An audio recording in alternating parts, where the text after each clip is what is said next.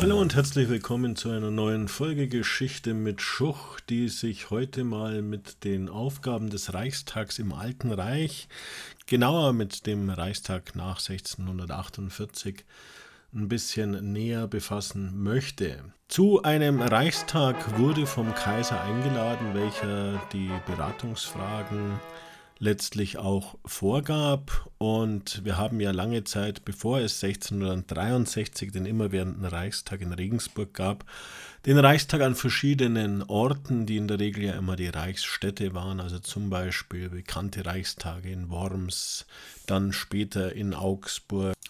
Die Aufgaben des Reichstages wurden dann von den einzelnen Gremien übernommen. Wir haben drei Gremien, einmal den Kurfürstenrat, dann den Reichsfürstenrat und die Reichsstädte. Beraten wurde dann über Themen wie Krieg und Frieden, den Glauben, die Wirtschaft, den Handel, das Münzwesen und auch Rechtsfragen. Zum Beispiel hatte man 1555 ja beim Augsburger Reichstag dann die Glaubensfrage im Vordergrund gehabt und der Augsburger Reichstag ja dann mit dem Religionsfrieden, der auch festlegte cuius regio eius religio, also dass der Herrscher den Glauben seiner Untertanen bestimmt, aber diese das Recht auf Auswanderung zum Beispiel haben. Wenn die einzelnen Gremien die Beratungspunkte vorliegen hatten, so haben sie dann untereinander Einzelberatungen geführt innerhalb der Gremien und die Kurfürsten und das Reichsfürstenkollegium tauschten sich dann aus und wenn bei den beiden dann eine Übereinstimmung erreicht war über die Beratungspunkte, dann teilte man das Ergebnis der Städtekurie mit. Nach der Abstimmung über die jeweiligen Beratungspunkte wurde dann vom Reichserzkanzler, dem Kurfürsten von Mainz, ein Reichsgutachten verfasst, aus dem dann, wenn der Kaiser zustimmte, der Reichsabschied hervorging, der letztlich eine Zusammenfassung aller auf dem Reichstag beratenen und erlassenen Bestimmungen war und der auch für alle Reichsstände bindend sein sollte.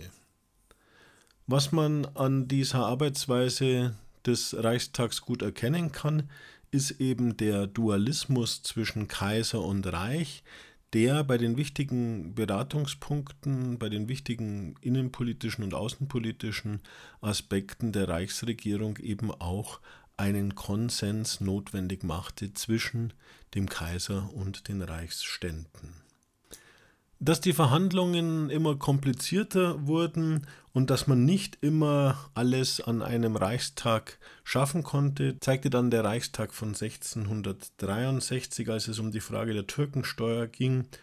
Und man hatte hier einige ungelöste verfassungsrechtliche Fragen, die eben nicht zu einem Abschluss gebracht werden konnten. Und daraufhin wurde der vorher immer wechselnde Reichstag jetzt zu einem ständigen Gesandtenkongress, der in Regensburg tagte. Nun wollen wir noch mal einen ganz kurzen Vergleich auch wagen und wir wollen hier mal einen Blick werfen auf den immerwährenden Reichstag und unseren heutigen Bundestag. Der immerwährende Reichstag war eine Vertretung der Reichsstände, während natürlich der Bundestag heute eine Vertretung der Bürger des Volkes darstellt. Das heißt, hier werden vom Volk in allgemeinen, unmittelbaren, freien und geheimen gleichen Wahlen Repräsentanten gewählt, während in Regensburg auf dem Reichstag die Gesandten vom Landesherrn bestimmt waren.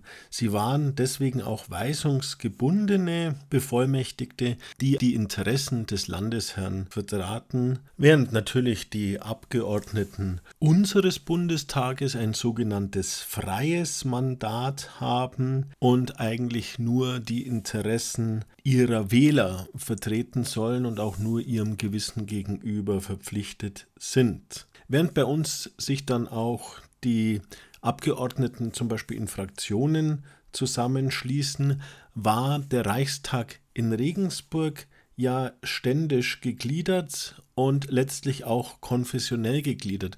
Und die Interessengruppen hier lagen eben in diesem ständisch-konfessionellen und nicht im parteipolitischen zum Beispiel. Ja, das war es jetzt mal soweit zum Reichstag im Alten Reich. Ich hoffe, ihr konntet ein bisschen was mitnehmen und bleibt mir gewogen bis zum nächsten Mal, wenn es eine neue Folge Geschichte mit Schuch gibt.